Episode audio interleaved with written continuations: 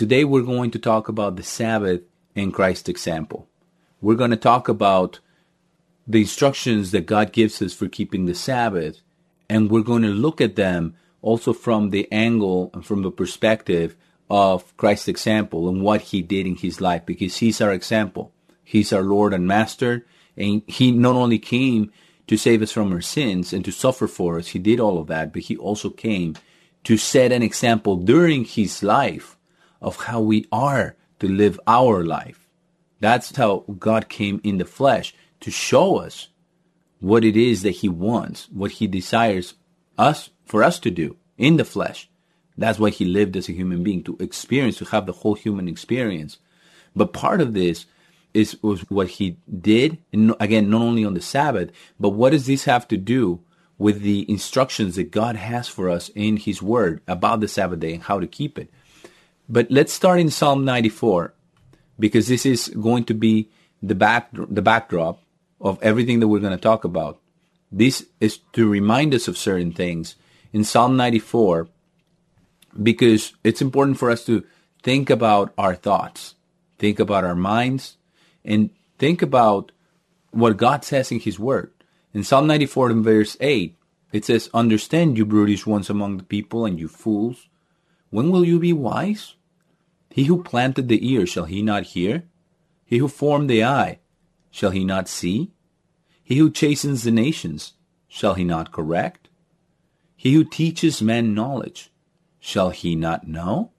And this is important for us to think about it, to, to remember that it's, it's God, that, that we don't be fools, that, that, that we are aware, that we become wise, that we get wisdom from God, understanding that He, He planted the ear he hears, and that he formed the eye, of course he sees. And he teaches men knowledge. Shall he not know? He, he knows everything. And what does he know? In verse 11 it says, The Lord knows the thoughts of men, that they are vanity. And that's the reality. A lot of our thoughts are vanity. Because a lot of the thoughts have to do just with vain things, with things that perish, things that are here today and gone tomorrow. We, we worry about the things that we have to do and though they may seem important to us, before God, they're really not what counts. They really are vanity. That's the thoughts of man. That's the thoughts of all of us. Unless we are doing what it says in Psalm 1, where it says, Blessed is the man who is meditating on God's law day and night. That is no vanity. Those thoughts are not vanity. If we're meditating on His laws, we're meditating on His plan, on how everything works together and everything that God is doing. Those thoughts are not vanity. But here in verse 11, he's talking about the thoughts of man in general. And, and he's talking to the fool, basically saying, you have to understand that if he created the eyes, he can see. He created the ears, he hears. He knows what's going on. And he knows that our thoughts tend to vanity. That's where they go. That's where our minds go. What are we going to eat? What are we going to wear? Where are we going to live? And all of these things, all these things are, are vanity because we are, we ourselves are vanity. We, you know, we are just, just like a breath, you know, that, that comes and, and passes away. That's what we are. And God knows that our thoughts are vanity. But in verse 12, he says, Blessed is the man whom you chasten, O Lord, to teach him out of your law. And that's what we were talking about in Psalm 1. We don't have the time to go there. But that's what it says. It meditates on the laws of God day and night. And you and I, brethren, we are blessed. We are blessed because God does chasten us. And a lot of us are going through a lot of troubles, whether it's in, in the health area, financial area, family relationships area, etc. We are being chastened. The things that happen in our lives, they're no accident because God wants to teach us out of His law. That's what He says. Blessed is the man whom you chasten. And if we're here on the Sabbath learning from God, it's because we are blessed, because God is pulling us out of the world on this day to teach us out of His law.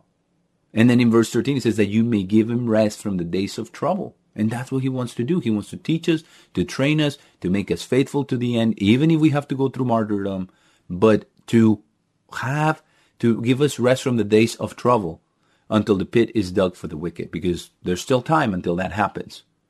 And then he makes us a promise in verse 14 For the Lord will not cast off his people, nor will he forsake his inheritance. But judgment shall return unto righteousness. It will return to God.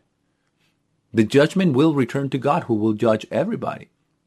He says, and all the in heart shall follow it. And we've been called to follow it now. We've been called to search those judgments and that righteousness now. And this is just the backdrop, the, the preamble of the things that we have to do. And we know, let's go to Matthew 6. Uh, this is just as a reminder, Matthew 6 and verse 31. It's probably memory scriptures for us, but it's important that we read them again because Jesus said, Therefore, do not be anxious, saying, What shall we eat? Or what shall we drink? Or with what shall we be clothed? Why? Because those thoughts are vanity. That's what we just read in Psalm 94.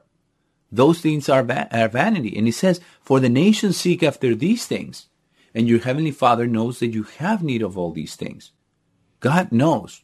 Our mind needs to be in God. It needs to be in His laws, in His commandments, in His plan, in His purpose. In the higher things, He will take care of the rest of the things that are least. Because God knows that we have need of these things.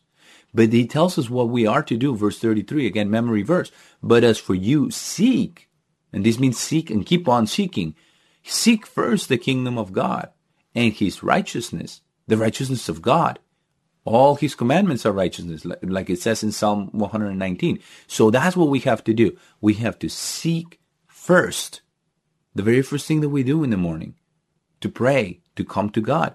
Seek first the kingdom of God and his righteousness, and all these things shall be added to you. They shall be given. They shall be granted added to us. And that's why he says, therefore do not be anxious about tomorrow, for tomorrow shall take care of the thing of itself. But God knows that our, our thoughts are vanity. He knows that.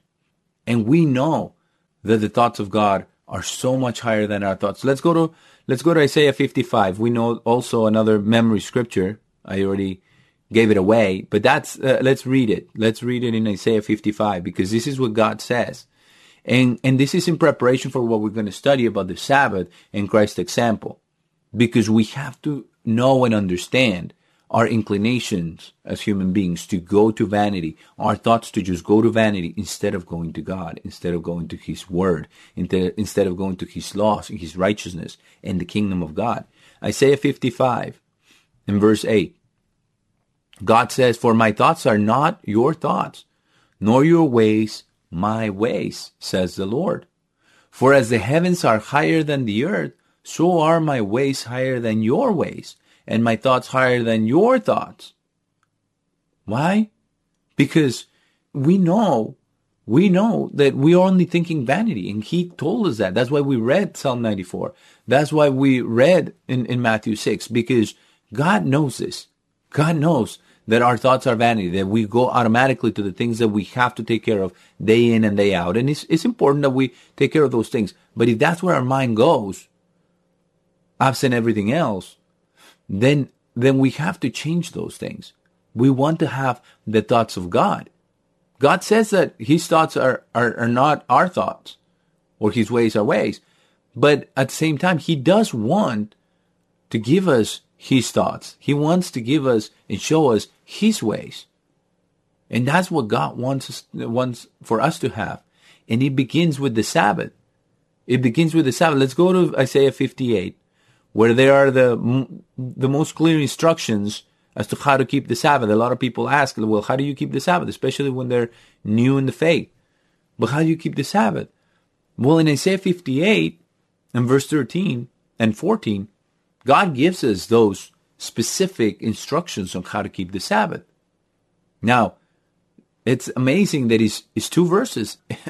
it's not hundreds of laws and regulations like in the Talmud. It's, it's not that. This is two verses, and we're going to read them and we're going to see that they're pretty general, but also very specific in a sense, because God wants for us to keep the Sabbath this way. He says, if you turn your foot away from the Sabbath, from doing your own desires on my holy day. Your own desires sounds like your own thoughts. It says, from doing your own desires on my holy day, and call the Sabbath a delight, the holy of the Lord, honorable, and shall honor him. And how do we honor him? We have to read this carefully and understand everything that is here. It says not doing your own ways. And he already said, if you turn your foot from doing your own desires, and he says not doing your own ways, that's how we honor him. Not pursuing your own desires, that's how we honor him. Nor speaking your own words. And that's also how we honor him. Not doing our own ways, not pursuing our own desires, nor speaking our own words. There's a promise. Then you shall delight yourself in the Lord, and I will cause you to ride upon the high places of the earth, and feed you with the inheritance of Jacob your father. For the mouth of the Lord has spoken it. But let's let's think about these three things. Because if we're not doing on the Sabbath day to honor God, because it says honor him, if we're not doing our own ways, then whose ways are we supposed to be doing on that day? I think the answer is obvious. It's God's ways. And then he says, not pursuing your own desires. Then whose desires are we to be pursuing on the Sabbath day? God's desires. And not speaking our own words. Then which words are we to speak? We are to speak the words of God on his day. So on his day, if we speak his words, if we uh, pursue his desires, if we do his ways and forsake our own and withhold our foot, we, we turn our foot from the Sabbath, from trampling it. That's why it talks about the foot. Then we will delight ourselves in the Lord. Then we will have that close relationship with God. And He will give us His thoughts. He will show us more of His ways. And it's a cycle. It's a beautiful cycle that repeats. And it continues progressively higher and higher to understand more about God because that's a promise. That's a promise. And when he signs his name, he says, For the mouth of the Lord has spoken it. This is very important that we don't do our own ways, that we don't pursue our own desires, that we don't speak our own words. Those three things. Let's keep these things in mind because now we're going to go into the New Testament. We're going to go to John 5 and we're going to read some things here in John 5. Because what does this have to do? What is these instructions for the Sabbath day? have to do with the example of Jesus Christ and what he did. This is what we're going to, to study today for the remainder of this message. Because Jesus did something amazing and he was always doing, he was always about his father's business. Let's remember that. That's what he said even from, from youth when they found him in the temple. It's like, don't you know that I need to be about my father's business? Then that I need to be in my father's house. And that's what he was doing. And he was there and he was teaching. But in John 5 in verse 19, and this is, this is after, you know, the, he, the, they were accusing him because, because he healed on the Sabbath. And they were accusing him for having done that on the Sabbath. It's kind of like, couldn't you have done that on, on some other day? But then Jesus, and he told them, he told them, you know, in verse 17, like, until now my father's working and I work, you know, just to, to make them upset, not recognizing that he was the Lord of the Sabbath. He's the one that set apart the Sabbath day and blessed it and sanctified it. He was the one, the one that was talking with them.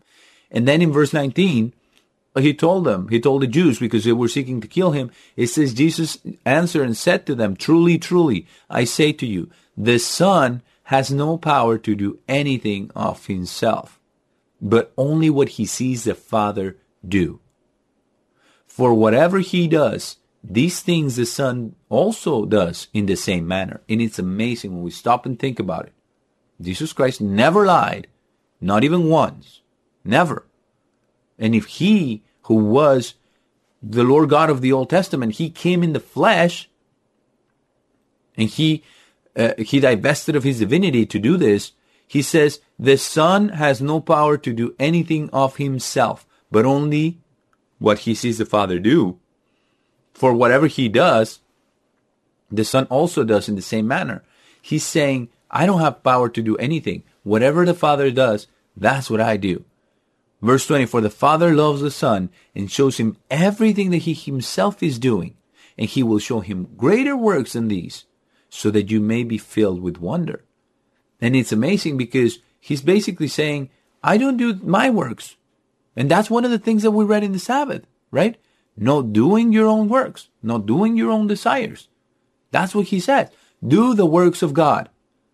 Do the desires of God. And that's exactly what Jesus did. That's exactly what he said.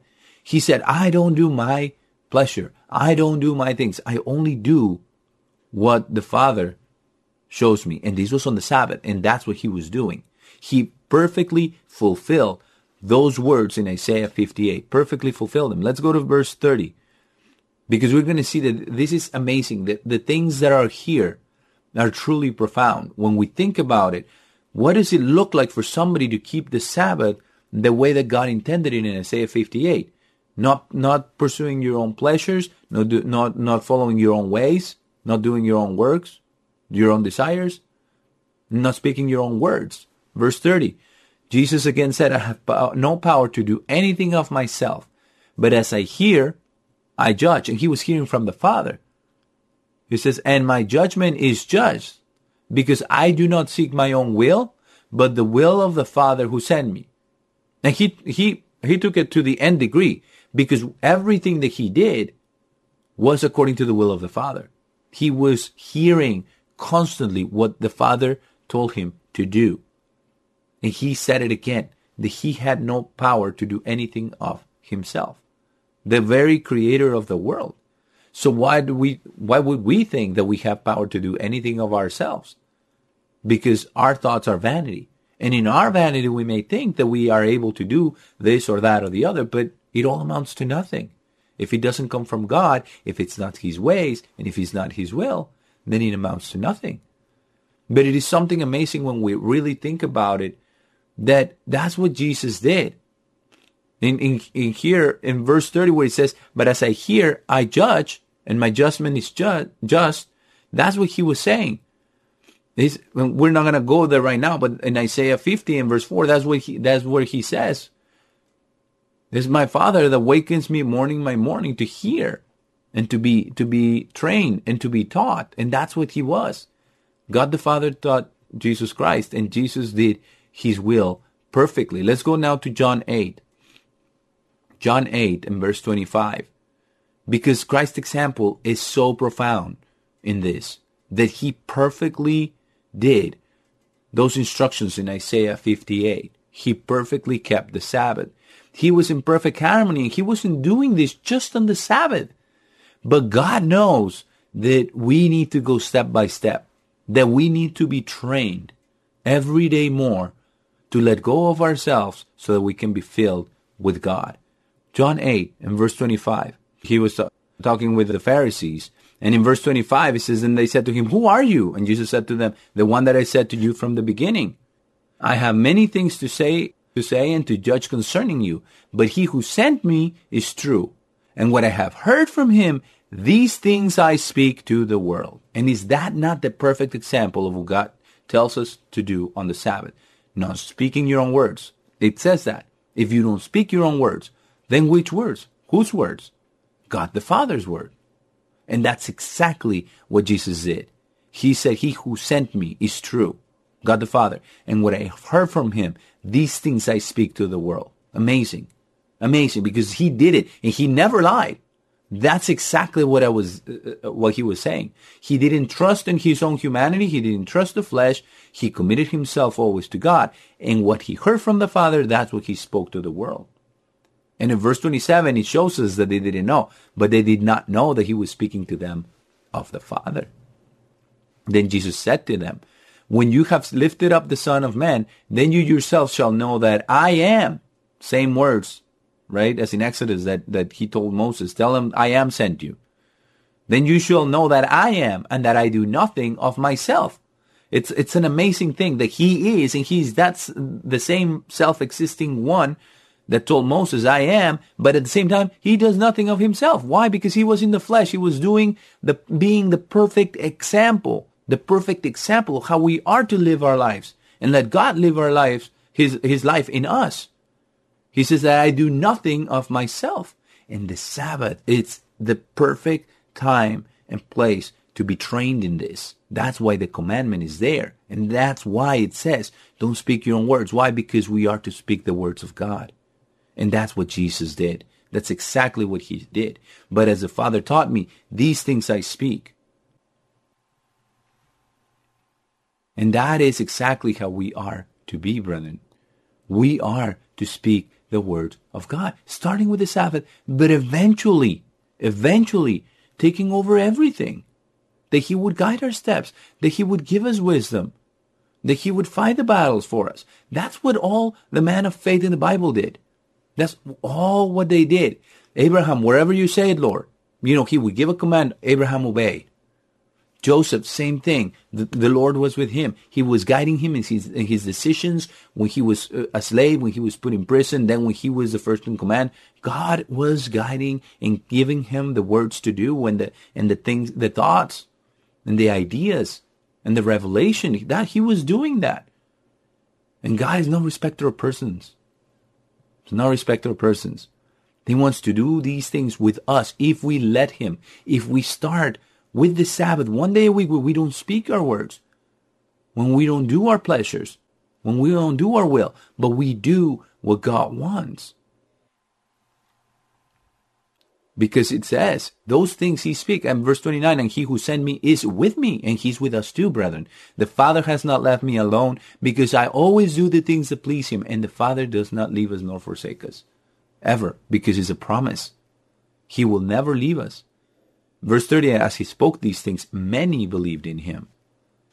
And that, and that is an amazing thing that he would do that. And then he continues on in verse 31, therefore Jesus said to the Jews who had believed in him, if you continue in my word, you are truly my disciples. And that's what we have to continue in his word, which is what it says about the Sabbath. Don't speak your own words, speak my words. And, and his words are in the Bible. That we would be thinking about them, that we would be speaking with the words of God. That's what God wants. He wants to inspire the things that we say. He wants for us to do the things that he moves us to do on the Sabbath day, to meditate on his ways, to seek his help, to understand. It says we are to continue in his words because then we are truly his disciples and we are his disciples if we're following his example and what he did. He per- kept the Sabbath perfectly all the time and not only the Sabbath, all the time. His life was an offering, a free will offering to God the Father all the time. And then in verse 32 he says, And you shall know the truth, and the truth shall set you free. Why? Because he, he himself said in John 14, I am the way, the truth, and the life. Because if we know him, if we know Jesus Christ and we know God the Father, and we're guided by them through the power of the Holy Spirit, we will know them. We will know the truth. And they will set us free, free from bondage to sin. And now that we're preparing for the Passover, it's important that we keep these things in mind of the example that Jesus Christ set. And they answer him, We're Abraham's seed and have never been in bondage to anyone. What do you mean by saying you shall become free? Then Jesus answered them, and he could have said many other things, but he said, Truly, truly, I say to you, everyone who practices sin is a servant of sin. And the servant does not live in the house forever, but the son lives forever. Therefore, if the Son shall set you free, you shall truly be free. He's talking about himself. And what did he say before? I can do nothing of myself. That shows that it's the operation of God the Father through Jesus Christ. That's what it shows.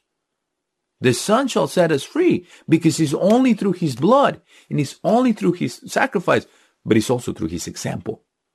Because we have to be converted from the inside out. We have to be transformed. And then he says, I know that you're Abraham's seed. He's not denying that. But you are seeking to kill me because my words do not enter into your minds. Why? Because the thoughts of man, God knows that they are vanity and that they are much lower than his ways. He was in another level. He was in a completely different wavelength altogether.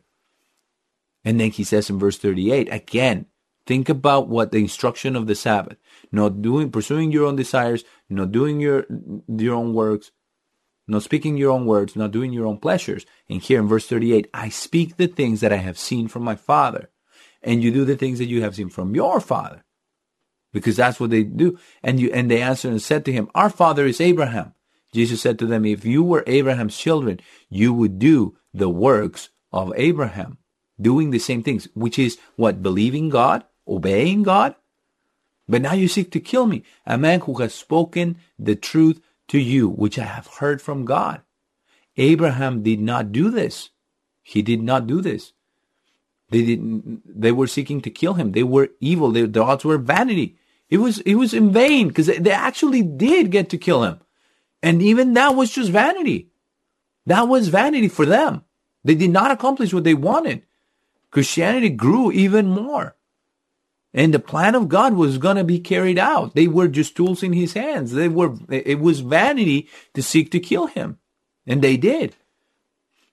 And then he says, he says, you are doing the works of your father. Then they said to him, we have not been born of fornication. We have one father and that is God. But they were showing with their works that their father was not God. They were showing that their thoughts were lower than God's thoughts and they were rebellious against God's commandments. And then Jesus tells them, if God were your father, verse 42, if God were your father, you would love me because I proceeded forth and came for, came from God. For I have not come of myself, but he sent me. Why don't you understand my speech? Because you cannot bear to hear my words. And for us, brethren, we have to hear the words of God. We have to hear the words of God and we have to understand that the example of Christ, the, the, the beginning of that, the genesis of that is in the Sabbath. And that's God, how God planned it. He said, I'm going to, I'm going to sanctify this day so that I can have fellowship with them on this day. And I'm going to show you, I'm going to show them, I'm going to train them to, to deny themselves to not seek their own pleasures, to not speak their own words, to not seek their own desires, that they would actually seek my ways, that they would do my desires, that they would speak my words. That's what God wants. And that's exactly what Jesus Christ did, day in and day out. Not only on the Sabbath, especially on the Sabbath. He always did it. He always did it. He said he, he had no power to do anything of himself. He said that he spoke nothing of himself, that only what the Father gave him, those are the words that he spoke. And that is a level that sometimes is hard for us to comprehend for to, as human beings. But that's the level that God wants us to be. He wants to be one with us. He wants to be really living in us. Conjoined. That's that's the whole prayer in John 17. When Jesus said that they may be one in us and we want to be one in them. But in order to do that, we have to meditate on His Word. We have to do what it says in Psalm 1 to be meditating on God's law in day and night, in all His goodness, in all His works, in all the works that He's doing in our hearts and in our minds, and in our relationships, even with those around us, but especially in our relationship with, with them, in our relationship with God the Father and with Jesus Christ. And to understand the magnitude of this example, the magnitude of not only the example, but everything that is contained in those instructions for the Sabbath, because that's how God designed it. This is not by chance, brethren. This is not by chance. It was carefully planned, it's specifically designed, because in those three instructions for the Sabbath day and in those promises, it's all encapsulated because that's exactly what Jesus Christ came and showed what how to do. This is the example of Christ, how he only not only kept the Sabbath, but how that's the key that's the key to our growth and our relationship with God. I hope everybody continues to have a great Sabbath, and we'll see you next time.